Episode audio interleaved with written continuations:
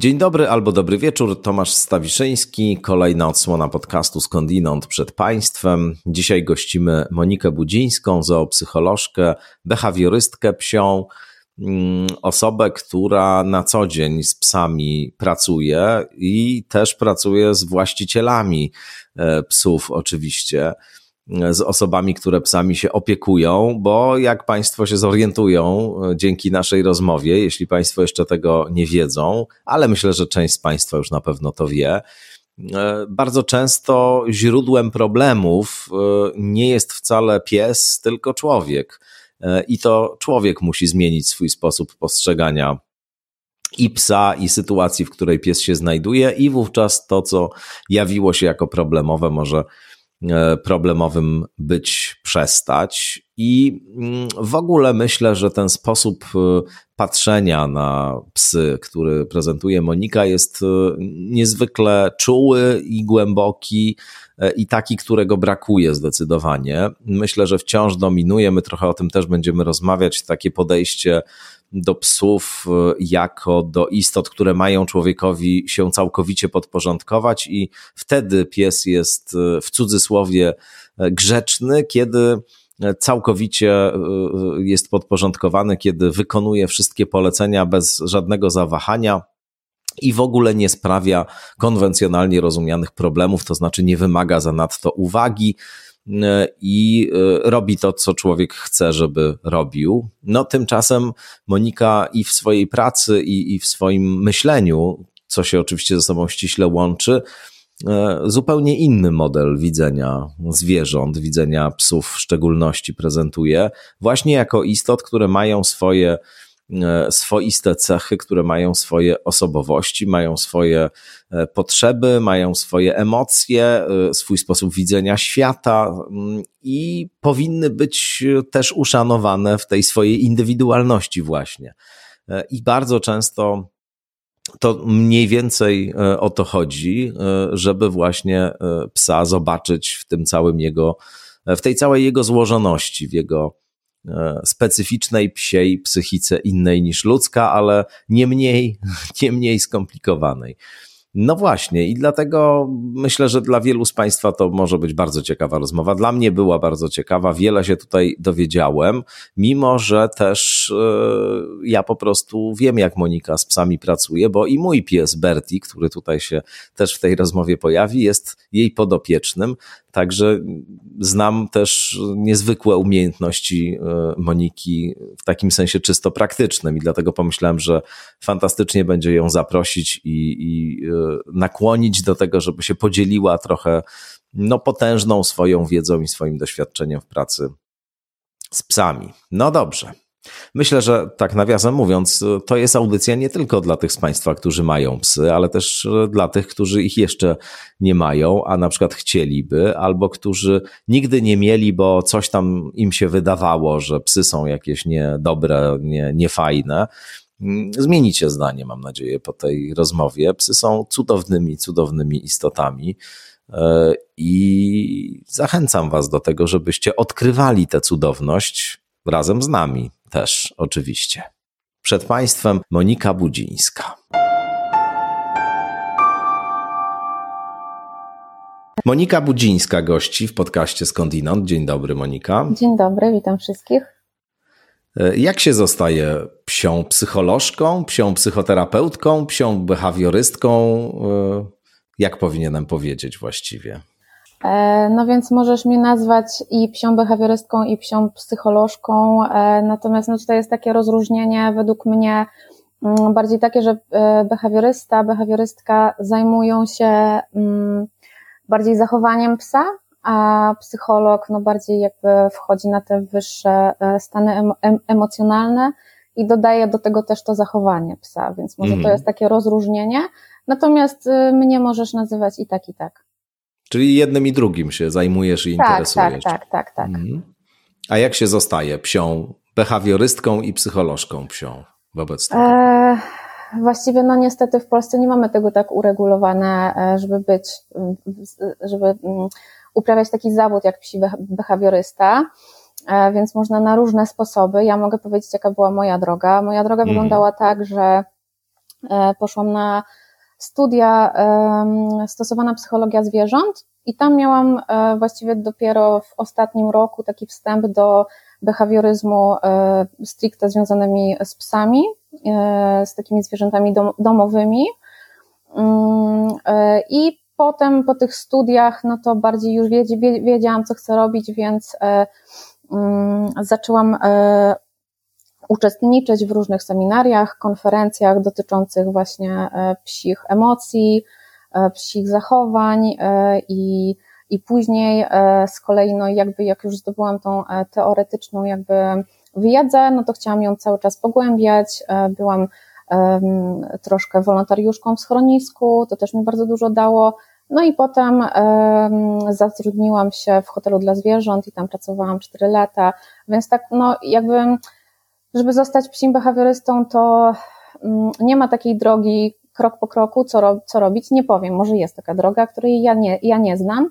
Natomiast uważam, że e, trzeba no na pewno sięgać po e, jakby dużo teorii się uczyć, ale też nie, nie zapominać, że tutaj jest praca z psem e, w praktyce, tak? No więc trzeba ją też zdobyć gdzieś. No, czy, czy, czy to będzie schronisko, czy jakaś fundacja pomagająca zwierzętom, czy hotel dla, dla zwierząt, to już od człowieka zależy, w czym się lepiej czuje. No ja się dobrze czułam w tym hotelu dla zwierząt i, i tam e, nauczyłam się najwięcej o, o psiej komunikacji i, i stąd ta moja pasja się tak rozbudowała, że jestem tu, gdzie jestem teraz. Czyli żadna teoria, choć teoria jest ważna, e, niewątpliwie nie zastąpi jednak takiego bezpośredniego kontaktu z psami. Tak, ja tak uważam, tak, tak, tak, bo no, co jest kluczowe w tej pracy, pies, każdy nas zaskakuje możemy sobie wyobrażać, to że prawda. no, ja mam bardzo często mam tak, że w ciągu jednego dnia dzwoni, dzwoni, dzwonią do mnie klienci z tym samym problemem, tak? E, ogólnie rzecz ujmując, na przykład powiedzmy dzwonią, e, każdy ma psa, który cierpi na lęk separacyjny.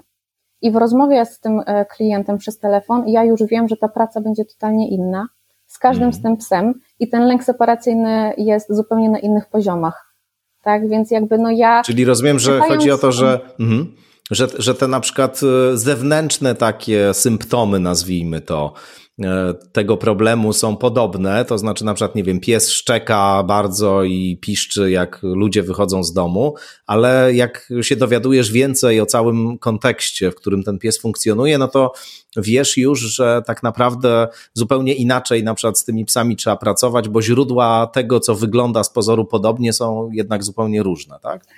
Tak, tak, dokładnie, ale też tak jak mówisz o tym szczekaniu, no nie zawsze też na przykład jest szczekanie, tak? Lęk separacyjny, jak już jesteśmy w tym temacie, to mogę troszkę to rozwinąć. E, lęk separacyjny może się też objawiać tym, że pies wchodzi gdzieś w jakiś zaciemniony kąt i siedzi tam i się trzęsie. Tak? I na przykład człowiek nawet nie wie, że jego pies cierpi na lęk separacyjny, bo wychodzi, sąsiedzi się nie skarżą, tak? On nie widzi, że, że ten pies tak robi. Mm, więc e, tak czy siak zawsze polecam kamerkę zainstalować w mhm. domu. Taka pierwsza porada żeby tutaj dla wszystkich. Tak, żeby psa podglądać, żeby po prostu mieć tą pewność, co on robi, tak? Nie, że cały czas podglądać, tak? To już to no, bez przesady, ale żeby wie, wiedzieć, co pies robi, jak nas nie ma. Mm, no i właśnie, no tak, tak to jest, że gdybym e, jest dużo jakby książek, które tam radzą, e, co robić w lęku separacyjnym, tak? znaczy jak behawiorysta ma postępować z danym przypadkiem y, lęku separacyjnego. Y, I, i okej, okay, mi to pomoże w jednym przypadku, tak, gdzie pies cierpi na lęk separacyjny, ale przy innym psie, który cierpi na lęk, lęk separacyjny, już mi to nie pomoże. Więc to musiałam się jakby nauczyć tak instynktownie z psami pracować, co, jak temu psu pomóc. Tak indywidualnie mm. bardzo do tego podejść zawsze trzeba. A tego się człowiek nie nauczy z książek. Jasne. A powiedz, y, co to właściwie jest za istota pies? Co to jest za umysłowość? Co to jest za psychika? No ja też się zgadzam absolutnie. Jestem wielkim, wielkim miłośnikiem psów i właściwie całe życie się z psami wychowywałem i miałem no, takie naprawdę niesamowite więzi e, z psami i mam do dzisiaj. Zresztą znasz dobrze e, psa, z którym jestem blisko związany i mhm. dzięki tobie rzeczywiście głębokie i daleko idące zmiany w nim zaszły, a też i kontakt z nim jest inny, bo, bo więcej dzisiaj na pewno rozumiemy i, i lepiej go rozumiemy po prostu dzięki tobie. No ale właśnie, jak sobie wyobrażasz, jak widzisz ten psi podmiot, nazwijmy to? Co, co to jest za istota? Ja na przykład, ja odczuwam e, motylki w brzuchu. Mm. Oczywiście nie do każdego, bo czasem mam e, jakiś respekt, jak jakiegoś dużego psa widzę, tak? Jakby to zależy, ale ogólnie ja mam takie uczucia bardzo, bardzo ciepłe. E, tak jakbym się zakochiwała w kimś, tak? To jest naprawdę mm. takie nie do opisania. Myślę, że no, no, ludzie tego tak, każdy tego człowiek nie ma, tak? No a ja, ja tak mam. Mm. E, więc no, dla mnie jest to istota, która non-stop potrzebuje um, opieki, bo, bo, sobie sama nie poradzi. Tak ją widzę. E, e, no, z, z, moim psem, no, no mój pies to ja go trak, traktuję Słynny jak Alvin. Swojego, swojego synka, tak, więc mm. ja mam takie uczucia wobec niego. I jak ja go widzę, to mi się serce rozpływa i to zawsze. Więc to jest, mm. to ja mam ciągle takie serce, jak, jak z nim jestem. Więc tak, tak. No ale. To piękne, piękne, co mówisz. Widzę, e, widzę te istoty z tego względu, że zajmuję się tymi psami, które mają jakieś problemy i sprawiają problemy i są nieszczęśliwe i zestresowane, więc ja widzę te istoty jako takie bardzo bezbronne. Mm, I, I patrząc na nie, czuję też taką bezsilność, że nie jestem w stanie im e, pomóc w tym świecie, w którym mm. są, a one są w ludzkim świecie, nie są w psim świecie, tak. jakimś totalnie dla nich stworzonym, to to jest w ogóle in, to jest świat totalnie ludzki. Tak, on jest to nie stworzony pod pieski, szczególnie pod y, pieski, które ważą dwa kilo, jak mój alwinek. Mm. E, więc jakby widzę, tak, mam takie współczucie, jak na nie patrzę. Bardzo. To jest to, i no, to wszystko takie w połączeniu, no to uważam, że jest to istota bardzo bez, bezbronna. Tak, to, to, to w ogóle bardzo piękne, co, co powiedziałaś. Ja też e, mam takie wrażenie, że to są e, takie niezwykle e, uczuciowe istoty, niezwykle mocno kochające, mm, bardzo świadome, bardzo takie właśnie upodmiotowione, jeśli tak można powiedzieć takie e, obdarzone osobowościami, w sensie powiedziałbym pełnoprawnym. Ja z kilkoma psami byłem tak blisko związany w życiu i, i znałem też bardzo wiele psów i, i każdy to był zupełnie jakby osobna, e, osobne uniwersum, mhm. osobna postać, jakiś osobny kosmos. I, e, I to jest też zupełnie niesamowite, z jakimiś swoimi upodobaniami, zwyczajami, rytuałami, sympatiami, antypatiami z jakimś sposobem widzenia świata, z jakimś sposobem przywiązywania się, e, komunikacji i tak dalej. I to, to też jest zupełnie niesamowite. Tak, to jest bardzo niesamowite. E, ja tutaj mogę też przytoczyć takie sytuacje, gdzie człowiek do mnie dzwoni i, i skarży się na to, że ten jego szczeniak nowy, którego ma, którego nabył, nie jest taki jak poprzedni pies. I, i porównywanie e, z tych psów, tak, że my chcemy, my, my mieliśmy takiego psa, to chcemy jakby mieć takiego samego, który będzie pilnował domu, który będzie odważny, mm, nie będzie też szczekał nadmiernie, będzie szczekał tylko wtedy, kiedy na przykład ktoś przy, przy, przychodzi mm. niespodziewany jakiś e, nie, nie, nie, niemiły gość, ale no jakby to to się nie da, tak? Jak właśnie ty powiedziałeś, to każdy, to każdy jest inny pies. Nie ma dwóch takich samych psów, tak jak nie ma dwóch takich samych ludzi, zawsze będę to powtarzać.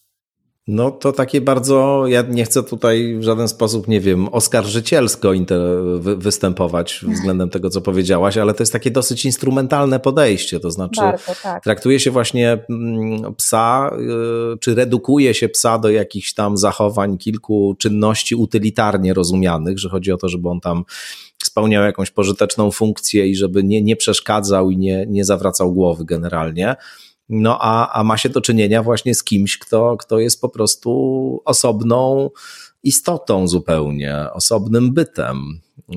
I to chyba często też do takiego psiego cierpienia prowadzi, mam wrażenie, nie? No oczywiście, tak, tak, tak. Tutaj jakby zawsze musimy zrozumieć um, danego psa, jak on reaguje na dane sy sytuacje, jaki ma charakter, bo jak będziemy go wrzucać do jednego worka, tak, z innymi psami, no to jakby nie sprawimy, że ten pies będzie szczęśliwy z nami. No, musimy jakby zawsze patrzeć indywidualnie. E, często masz takie sytuacje, że mm, trochę y, tego od ciebie ludzie oczekują, bo chyba takie jest w ogóle wyobrażenie, jak sądzę, stereotypowe o, o psich y, psychologach i behawiorystach, że chodzi o to, że pies jest w cudzysłowie niegrzeczny, no i chodzi o to, żeby się zrobił grzeczny, wykonywał wszystkie polecenia i właśnie nie sprawiał kłopotu generalnie w takim rozumieniu dosyć powiedziałbym konwencjonalnym tego, czym jest kłopot, czyli żeby nie trzeba było za wiele mm, uwagi mu poświęcać. Czy to jest częste podejście? Tak, bardzo często. Klienci oczekują ode mnie, że ja przyjdę i tego pieska naprawię, że jest to bardzo szybki proces, bez takiego zagłębiania się właśnie, jak, ta, e, jak ten pies się czuje, tak, z nimi będąc. Mm, więc jakby mm, tutaj takie e, szersze spojrzenie na istotę mm, czemu ona się tak zachowuje, tak? Nie, że na przykład e, redukujemy dane zachowanie, bo jest niepożądane, tylko zastanawiamy się wspólnie, jakby otwieram e, klientom oczy, tak? Że tutaj trzeba zrozumieć, czemu, to sta, czemu ten pies się tak zachowuje. A dopiero potem możemy to zmienić, ale zwykle no to nie jest bazowanie na danym zachowaniu, które jest niepożądane, tylko ogólnie zaczynamy od początku, czyli zostawiamy to zachowanie, które jest, i wracamy do samego początku, czyli zastanawiamy się, kim jest pies, jak pies widzi świat, ten konkretny, e, jak wygląda jego środowisko i dopiero jak to zrozumiemy, otworzymy się na tego psa, ten pies nam zaufa, zaczniemy dopiero ten problem w ogóle poruszać, który jest. Jeśli oczywiście on, mm, jeśli jest taki bardziej e, fizyczny, mechaniczny, przypuśćmy na przykład e, ciągnięcie na smyczy, tak? Myślałam właśnie, że o to pytasz, o takie, takie pro, pro, mhm. pro, problemy na spacerach i nie wiem, że szczeka właśnie nadmiernie i tak dalej, nie? Więc jakby tak, tak. Muszę to bardzo często tłumaczyć, nie? Że, że najważniejsze jest to, żeby poznać psa od, od środka, mhm. a nie zrozumieć dane zachowanie. A jak to się robi? Jak ten proces takiego poznawania psa, wiesz, e, odtwarzania sobie całego tego sposobu jego widzenia rzeczywistości, jego bycia w danej rodzinie czy w, danym, w danej relacji z ludźmi, jak to, jak to wygląda, jak to robisz, e, jak przebiega taki proces? Rozmową na początku, więc mhm. staram się um, osobom wytłumaczyć. Tak, tak, rozmową z, z, z ludźmi E, staram się mm, im wytłumaczyć, jak ten pies w ogóle widzi świat, e, jest, że jest niżej, tak, na przykład też, tak, I, inaczej widzi, widzi inny, inny obraz niż my przez całe swoje życie. I, i, I przy takiej rozmowie człowiek zaczyna to rozumieć. Po prostu najpierw tłumaczę tą psią perspektywę, jak ona wygląda z jego punktu widzenia.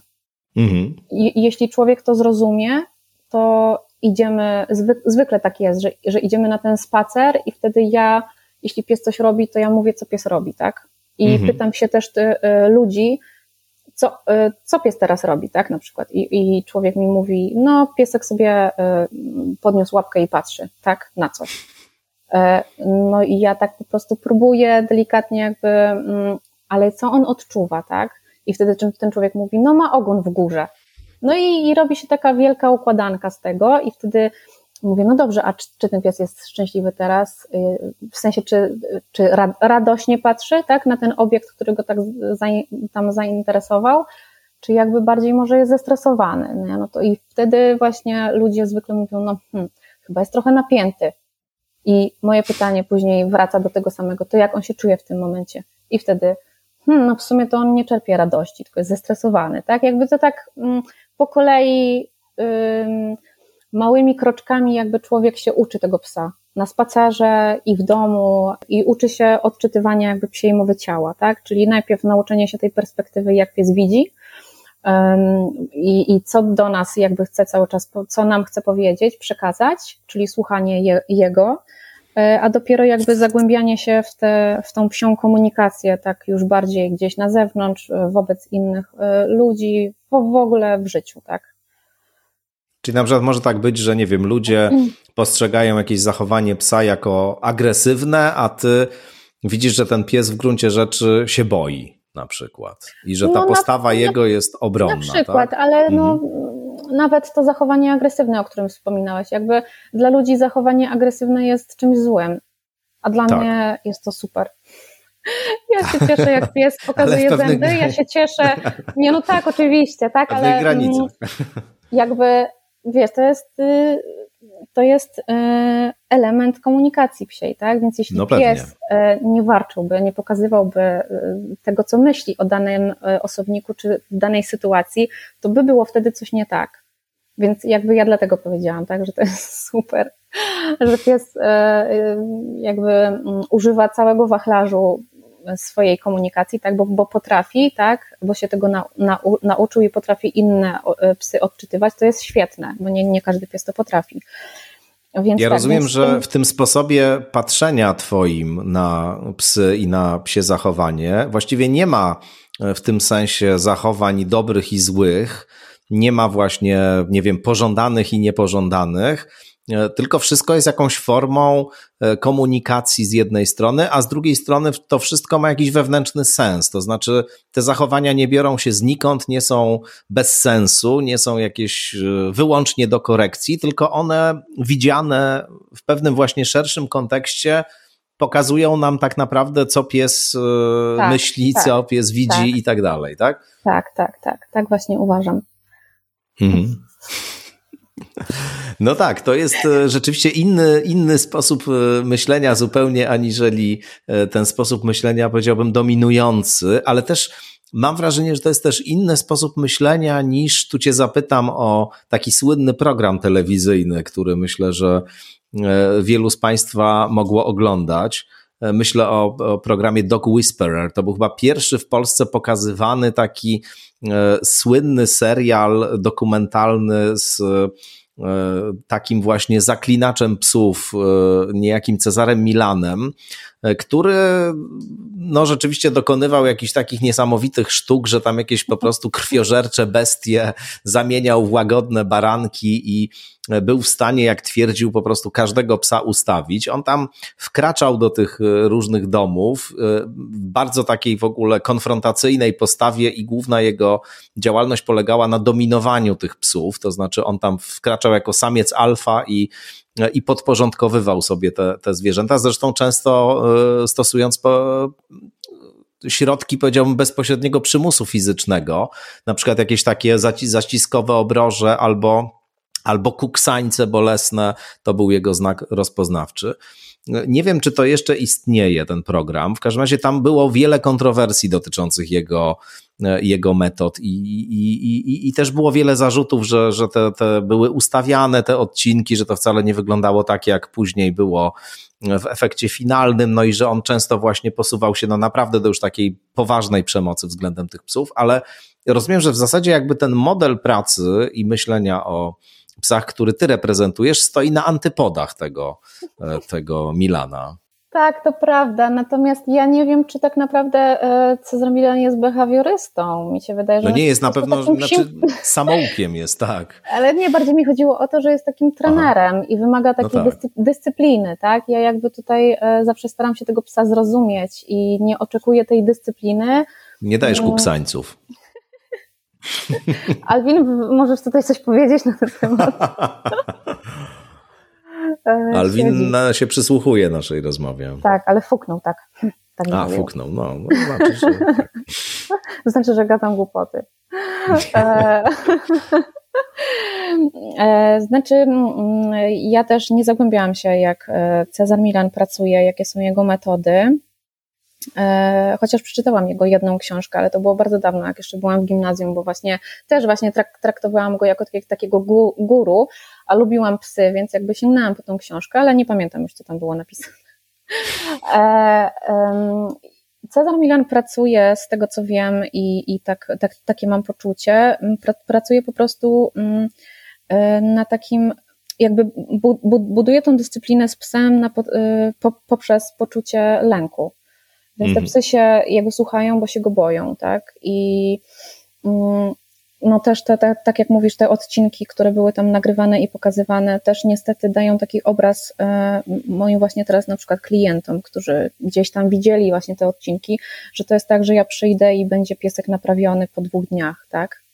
A to jest bardzo długi proces, a nie wyobrażam sobie, że Cezar Milan e, mm, jakby regularnie jeździ tak, do tego klienta i re, re, regularnie pracują nad czymś, mm, tylko raczej no, działa to szybko, tak? Założymy mu ten zacisk czy, czy tam obrożę elektryczną, postawimy do pionu, tak, no to piesek już będzie jakby cichutki, bo będzie się bał odezwać, no ale czy, czy, czy, czy tutaj w ogóle jest zahaczane gdzieś w ogóle muskana, jest relacja ze, z właścicielami?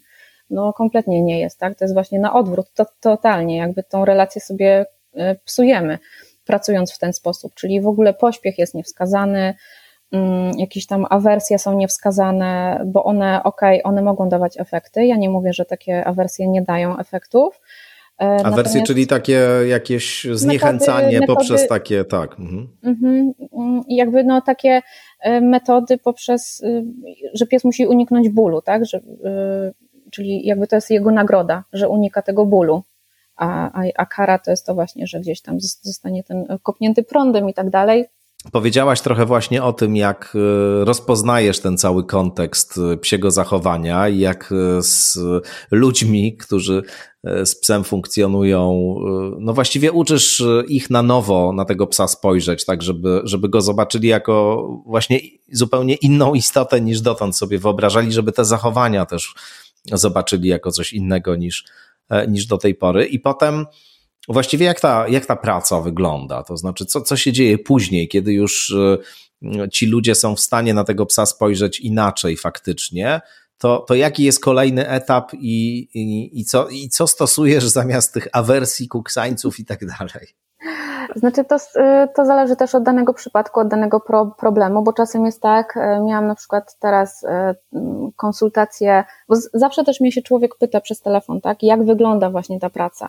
I ja mówię, że to bardzo różnie, czasem wystarczy jedna konsultacja, bo człowiek już właśnie jest doświadczony, tak, już miał jakieś psy i już jakby ten etap takiego rozumienia podstawowego, typu jakichś tam sygnałów stresu i tak dalej, jakby już ma to opanowane i wie, że lepiej unikać tak, konfrontacji i tak dalej z innymi jakimiś tam e, psami i nie narzucać mu tych kontaktów z psami, no jakby te podstawy ma, tak, e, no to wtedy ta, ta moja wizyta trwa e, dwie godziny i, i ten człowiek mi później na przykład na następny dzień SMS już jest wszystko idealnie, jakby, bo już wiem, co mam robić, już widzę efekty i jakby ja się z tą osobą nie spotykam już, więc to bardzo mhm. różnie, a czasem jest tak, że, że, że człowiek ma psa po raz pierwszy, albo akurat jest to taki pies, który wymaga spotkań ze mną, bo jest bardzo trudny, tak? Bertie też nie jest bardzo łatwym psem na przykład. Więc no, tutaj nie, też jedno, jedno spotkanie e, jakby nic by nie dało, tak? No bo, bo po prostu nie dałoby się przez dwie godziny o nim porozmawiać, bo, bo wymaga kilkunastu godzin rozmów, tak?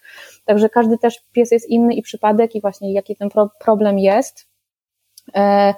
E, Natomiast no, y, z, najlepsze efekty są wtedy, kiedy ktoś się ze mną spotyka regularnie, tak? Czyli y, idziemy sobie na przykład mm, nie tyle co na, w, w ogóle no, zacznę od tego, że trening u mnie, taki stricte trening, czyli szkolenia smaczki, to właściwie są takim dodatkiem. Czyli wtedy, mhm. kiedy na przykład widzimy, że, mm, że na przykład jest brzyd, brzydka pogoda, na spacer nie pójdziemy, nie, nie porozmawiamy sobie o tym psie, nie zwierzymy się, y, się jakby z tych y, naszych problemów, to wtedy jakby ten trening możemy zrobić, tak? Bo też człowiek, no, warto, żeby jakieś tam podstawy tego treningu znał i ten pies jakieś tam komendy potrafił.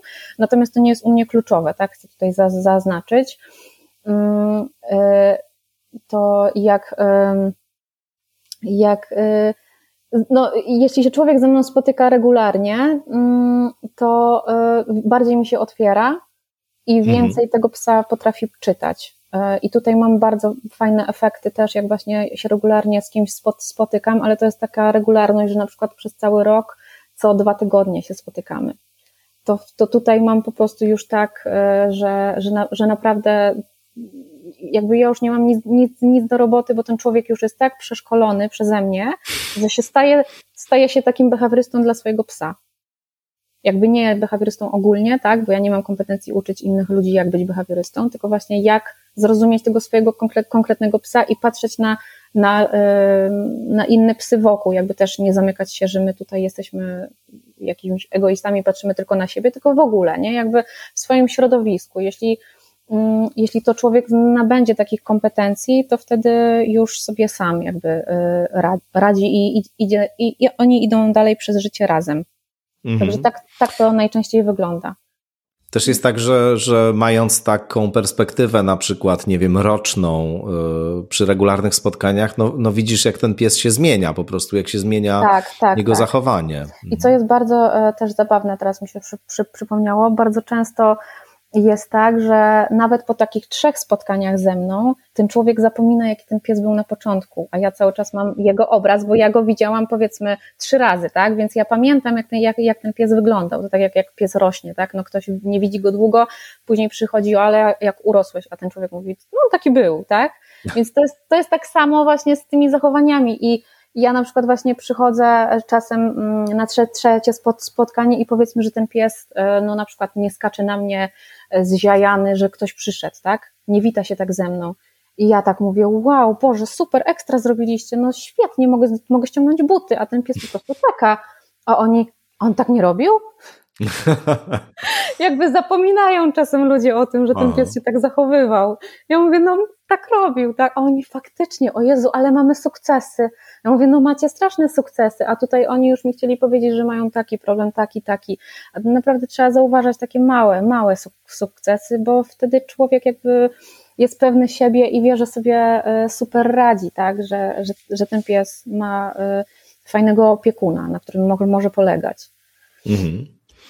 Powiedziałaś e, o tym, że i mówiliśmy na początku o tym tej rozmowy, że każdy pies to jest jednak zupełnie osobna postać, zupełnie osobna jednostka.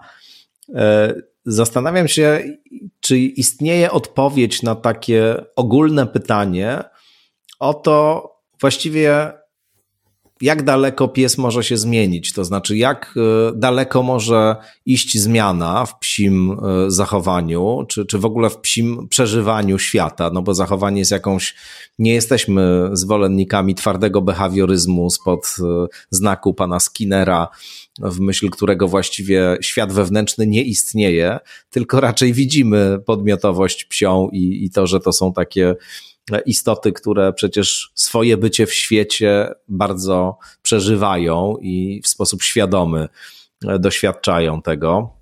W każdym razie, wiesz, jest takie fundamentalne pytanie w ludzkiej psychologii i w filozofii zresztą również o to, czy człowiek może się zmienić i właściwie jak daleko e, może ta ja zmiana. Właśnie chciałam Ci zadać zajść. to pytanie. To była moja odpowiedź, żebyś się zastanowił, no, czy z ludźmi jest tak jest. Pytanie. No właśnie, tak, tak, dokładnie. Pytanie. Są różne koncepcje, wiesz, jedne mówią, że nie i że zmiana tak naprawdę może być tylko w warstwie wierzchniej, to znaczy uh -huh, uh -huh. możemy zmienić jakoś nasze zachowanie, ale gdzieś głęboko w środku pozostajemy tacy, jacy byliśmy, albo że ta zmiana polega tylko na e, przemieszczeniu się wektora tak naprawdę. E, tu częstym przykładem jest święty Paweł, czyli Ongiś Szaweł, który najpierw chrześcijan prześladował, a potem stał się właściwie założycielem Kościoła katolickiego i, i gorliwym nawracaczem i propagatorem chrześcijaństwa e, na, na, w, pie, w pierwszych wiekach. E, I w tych interpretacjach mówi się tak, no właściwie jak popatrzymy na to, na tą historię Szawła i Pawła. To jest taka historia wielkiej przemiany, tak jest przedstawiana w kulturze i w, i w e, narracji chrześcijańskiej, że tam nastąpiła głęboka przemiana w tym człowieku, no ale można powiedzieć właściwie jego żarliwość pewnego typu i jego taki, taka zapalczywość w realizowaniu jakiejś misji pozostała dokładnie taka sama. On tylko parametry tej misji zmodyfikował, jakby trochę inne dekoracje te, te, te, ta misja trochę, w trochę innych dekoracjach zaczęła przebiegać, natomiast jakby w gruncie rzeczy tej zmiany nie było w nim. E, ja raczej jestem chyba po stronie tego, że zmiana jest w człowieku możliwa, ale że ona jest jednak dobrem rzadkim. To znaczy, że mało kto tak naprawdę chce się zmienić e, i że, i że te zmiany są jednak e, rzadkie, ale, ale że są możliwe. A, a jak wygląda sprawa z psami? Bardzo różnie, to też zależy od e, konkretnego psa i konkretnego właśnie jakiegoś tam e, zachowania. Natomiast no tutaj, co mogę tylko jeszcze dodać, to e, jakby tutaj, jakby człowiek idzie mm, bardziej sam przez życie niż pies idzie sam przez życie. I mhm. tutaj niezależnie od tego, jak bardzo pies zmieni postrzeganie na przykład czegoś, czego się obawia i nie będzie tak reagował, bardzo duże ma znaczenie, jak on się czuje e, przy nas, czyli e, jeśli będzie, ja na przykład mogę powiedzieć, na, jak jest z moim Alwinem, będzie to łatwiej do zrozumienia. Mój Alwin od zawsze, no on z racji tego, że jest niski bardzo, od, od ziemi, to nie wiem ile to tam, taki ter, termos po prostu, tak, który można postawić mhm. gdzieś na podłodze, no to on nie ma taką wysokość i ja nie, nie, nie jestem w stanie um, sprawić, żeby on polubił psy, wszystkie, duże psy. Czyli Jasne. każdy większy pies od niego to już jest taki jakiś stresik, tak? Więc jakby mamy mało, mało mamy takich um, psów, które właśnie on bardzo lubi już od razu. Um, i jedyne, co mogłam z nim zrobić, to zbudować takie takie mocne zaufanie, takie głębokie, y, y, głęboką z nim relację, że w momencie, kiedy on widzi tego nieprzyjaciela, którego się boi, on wie, że ja jestem po drugiej stronie, tej, ja trzymam tą smycz i jemu kompletnie nic nie grozi. I wydaje mi się, że on nie polubił właśnie tego psa, tak? Nie, nie zrobiłam tego, że on polubił, natomiast jego pewność siebie tak wzrosła, że on w ogóle się nie boi, tak? Mhm. Jakby bardziej myślę, że tak możemy pracować e, bardziej z psami. E, w sensie mamy większe pole do popisu mm, z racji tego, że tworzymy pewną taką parę, tak, z psem, więc jest nas dwójka. Człowiek jest sam, tak? Team. Sam musi, team. tak, tak. A tu, tutaj jest team. I jeśli naprawdę będziemy mieli tą relację taką głęboką z psem i będziemy go rozumieć i ten pies będzie wiedział, że my go rozumiemy, to będziemy z nim przynosić góry, i, i, i te jego zachowania gdzieś tam po prostu ucichną takie niefajne, tak? Ale no najczęściej jest tak, że ogólnie klienci e, też mając jakieś zachowanie z psem, właśnie dotykają powierzchownie tego zachowania, żeby ono się zmniejszyło, na przykład, żeby to natężenie było mniejsze, nie zastanawiając się, czy ten pies czuje się lepiej, że ma to natężenie mniejsze, tak? Czyli e, robimy tak, żeby nam było lepiej z tym, a nie psu, tak? Czyli na przykład wstydzimy się, że nas pies szczeka na wszystkie psy i chcemy tylko to, żeby on nie szczekał, tak? Czyli ten pies no, ma problem nadal, ale człowiek się czuje lepiej, bo, bo ten pies nie szczeka, więc już w sumie nie mam pro problemów. Więc jakby to myślę, że yy, trochę to tak okrężnie opisuję teraz. Nie, nie, nie, bardzo to jest klarowne. Ogólnie właśnie yy, uważam, że, że, że pies może przejść bardzo dużą przemianę, bo Alvin bardzo się bał też dużo różnych rzeczy. On w ogóle takiej socjalizacji nie przeszedł, bo no, je, je, to on, on jest ze mną 13 lat, więc ja mm, wtedy no, nie zajmowałam się psami i właściwie socjalizacji z Alvin żadnej nie miał, e, a przeprowadził się też ze mną do, do Warszawy i um, jego pewność siebie też um, wzrosła wtedy, kiedy e, zabierałam go na na szkolenie podstawowe z agility. I on Czyli? po prostu. Agility to jest um, taki psi sport, ale bardziej taki rozrywkowy, gdzie jakby no. Um, pies pokonuje dane przeszkody, przechodzi przez tunel, jakąś chopkę mm. przeskoczy i, i wtedy jest taki, i my nagradzamy go za te zachowania i jest ta komunikacja między nami, wysyłamy gesty psu, żeby dane jakby dane e, ćwiczenie wykonał i Alvin e, po tym dosłownie przeszedł przez ten tunel, on już mógł po prostu, on naprawdę, on miał taką minę, jakby dosłownie wszedł na Monteverest, naprawdę. I on po tych zajęciach. Co wyobrażam tę minę. Tak, Alvina. on po tych zajęciach był taki, no i co, i co? I ja to potrafię. Widzie, widzieliście wszyscy? Przeszedłem przez tunel i taka prosta rzecz, tak? Taka prosta rzecz, a zmieniła jego diametralnie, bo w ogóle jego spojrzenie na świat, tak? On już naprawdę, on się czuł super. Więc mm. no, ale tak jak mówię, no, agility nie jest dla każdego psa, tak? To tutaj nie, żeby nie było, że ja tutaj radzę na każdego psa, który nie jest pewny siebie, że ma iść na agility i ma skakać przez przeszkody. Także to zawsze zaznaczam, że każdy pies jest inny i, i naprawdę trzeba się zastanowić, co dla takiego psa będzie dobre. A ten proces budowania takiego teamu właśnie pomiędzy wami, to znaczy tego, co opisałaś jako właśnie no, budowanie takiego przekonania w nim, że jak on idzie z tobą na spacer, to jest niepokonany i nic mu nie grozi. Mhm. to, to właściwie jak to przebiega? No bo Opisz to, troszkę, jeśli możesz, kuchnię to, tego tak, procesu. Tak, to przebiega tak, że ja jako taki przewodnik jakby yy, przewiduję dane sytuacje, tak? Czyli zapobiegam z, yy, nieprzyjemnym sytuacjom. Uczę się yy, reagowania przed, niż już jak jest po wszystkim albo w trakcie. Czyli jak widzę, że idzie jakiś pan z powiedzmy dużymi siat, siatkami i mój pies może się go przestraszyć, to po prostu zmieniam kierunek, tak? Jakby takie proste rzeczy. Mhm. I mówię, jakby nie zmieniam tego kierunku, szarpiąc go za smycz, idziemy w lewo, machnąc po prostu smy, smy, smyczą, tylko hej, zobacz, może tu pójdziemy? Chodź, idziemy, tak? Jest fajnie, chodź w tę stronę i wtedy no dobra, idę, tak? Czyli jakby pies decyduje też i, i uczy się, mhm. no w sumie dobrze, że się jej posłuchałem, tak? Bo jest fajnie. Więc jakby mhm. Mm, nie zamykam jakby, to nie tak, że przysłaniam mu oczy i mówię, nie patrz, bo idzie pan z siatami. jakby daję mu e, zrozumieć, tak, że ten pan tam jest, ale ty masz wyjście i chodź ze mną na bok i będzie super, tak? Po co masz tak się, się, się tego pana bać? Posłuchaj mnie, jest lepiej. Tylko się mm. nie słuchaj, tak? Spójrz na mnie, pójdźmy razem gdzieś, będzie fajnie.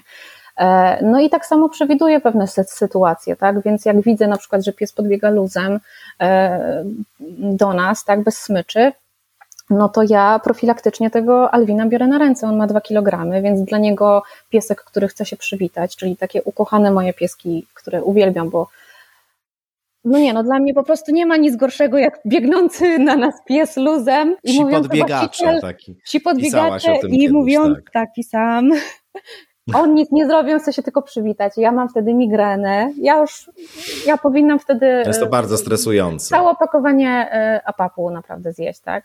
Zwłaszcza jak się e. ma, e, wiesz, ja, ja miałem, przepraszam, tylko jedną rzecz ci powiem. Mm, ja miałem, mój, mój poprzedni pies, Dzidek, wspaniały mój przyjaciel, naprawdę no cudowny pies, cudowny. Bardzo długo się w ogóle zbierałem po, po jego śmierci i jakoś przez kilkanaście lat w ogóle nie wyobrażałem sobie, żeby z jakimś innym psem się zaprzyjaźnić.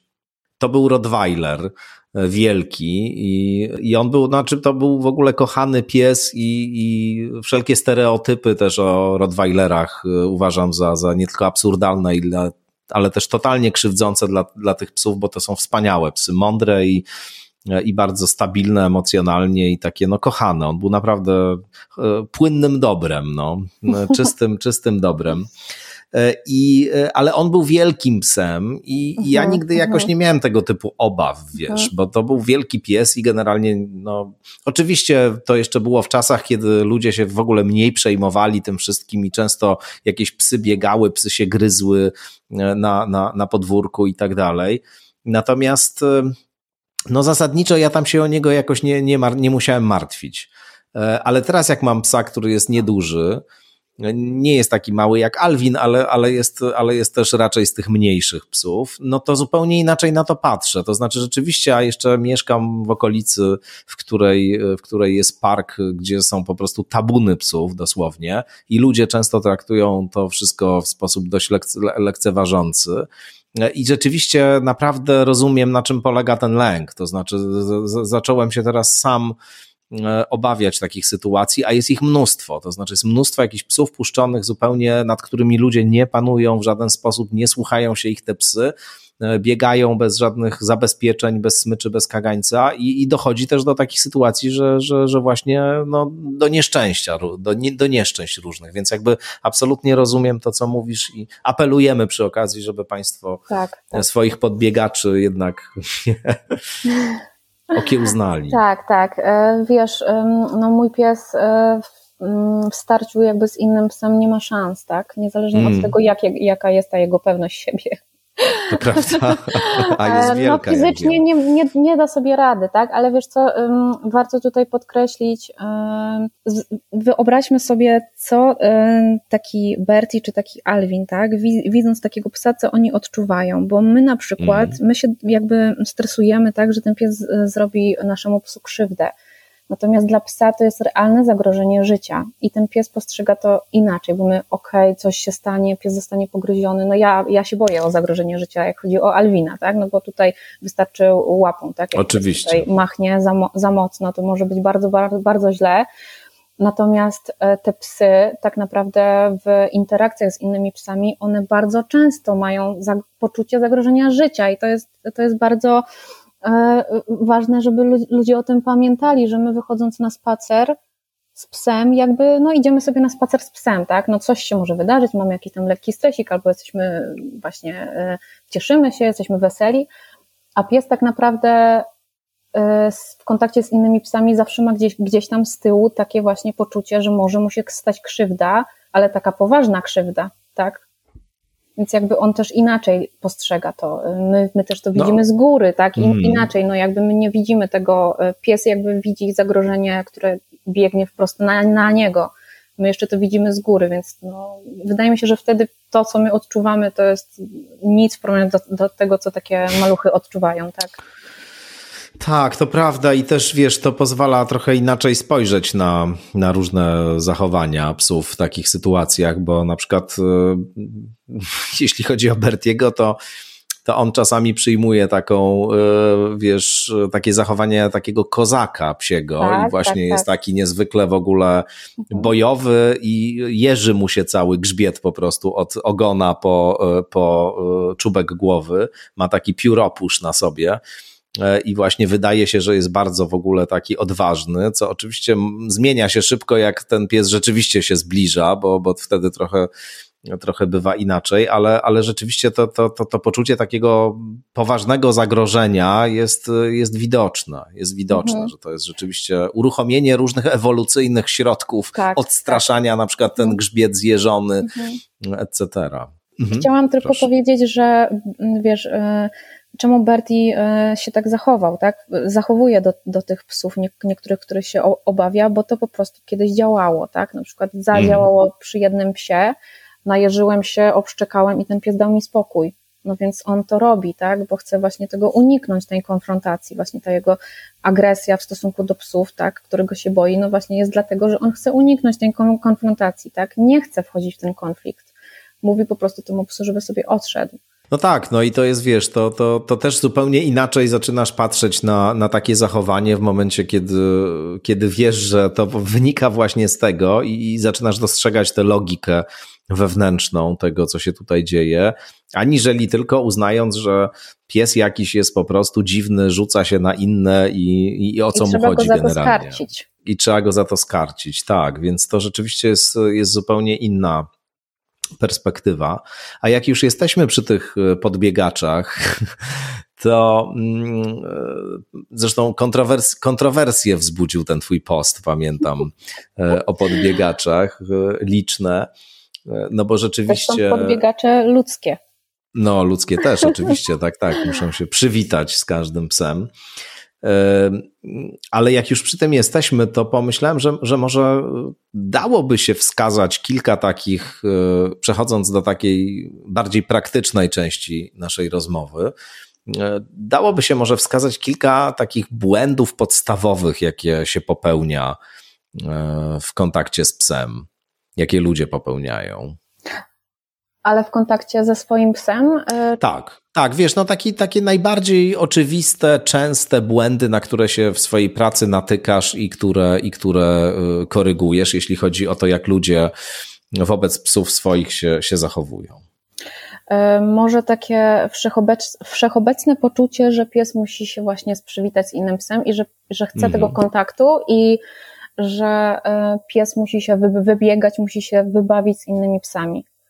E, jeśli mm, E, zdamy sobie sprawę z tego, że pies e, tak naprawdę, żeby czuł się komfortowo z innym psem w jakiejś tam interakcji, musi poznać tego psa na trochę innych warunkach, a nie na takich szybkich, że idziemy sobie do parku na spacer, puszczamy pieska właśnie gdzieś na jakimś psim wybiegu i niech on sobie biega, bo on się wybiega, on się wybawi i ja mu robię przyjemność, tak? Tu, mhm. Tutaj jakby zwykle jest tak, że właśnie tego psa wkładamy właśnie w takie niekomfortowe dla niego sytuacje.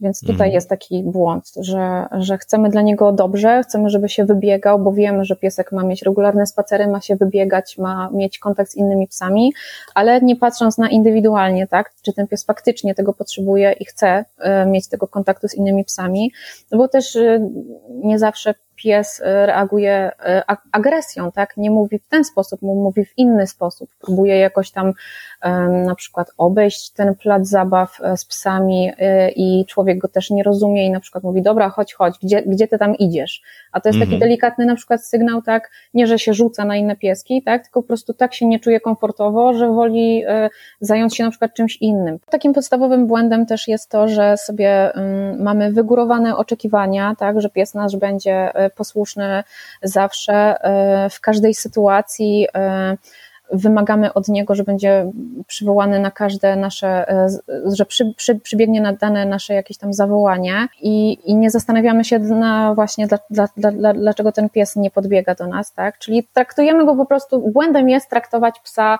bardzo, tak jak wcześniej wspominaliśmy, instrumentalnie, to na pewno. Na pewno nie, nie można tutaj używać żadnej przemocy, jakiejś, nie wiem, podstawa, no to gdy szczeniak zrobi siusiu, tak, u nas w domu, no to e, wciskanie jego nosa w kałuży moczu i mówienie źle, źle zrobiłeś, no takich rzeczy nie robimy. Nie każemy psa też po fakcie, tak, nawet nie mhm. Mm, pies coś zniszczy w domu, wracamy do domu i mówimy, co ty tutaj narobiłeś i pies faktycznie ma takie oczy, jakby no wiedział, słynne, wiesz, jakby wiedział, co robi, ale, ale uwierzcie mi, że ten pies po prostu czuje nasze emocje i dla, dla, Moim zdaniem Bertie minę, wie. Moim zdaniem Bertie doskonale wie.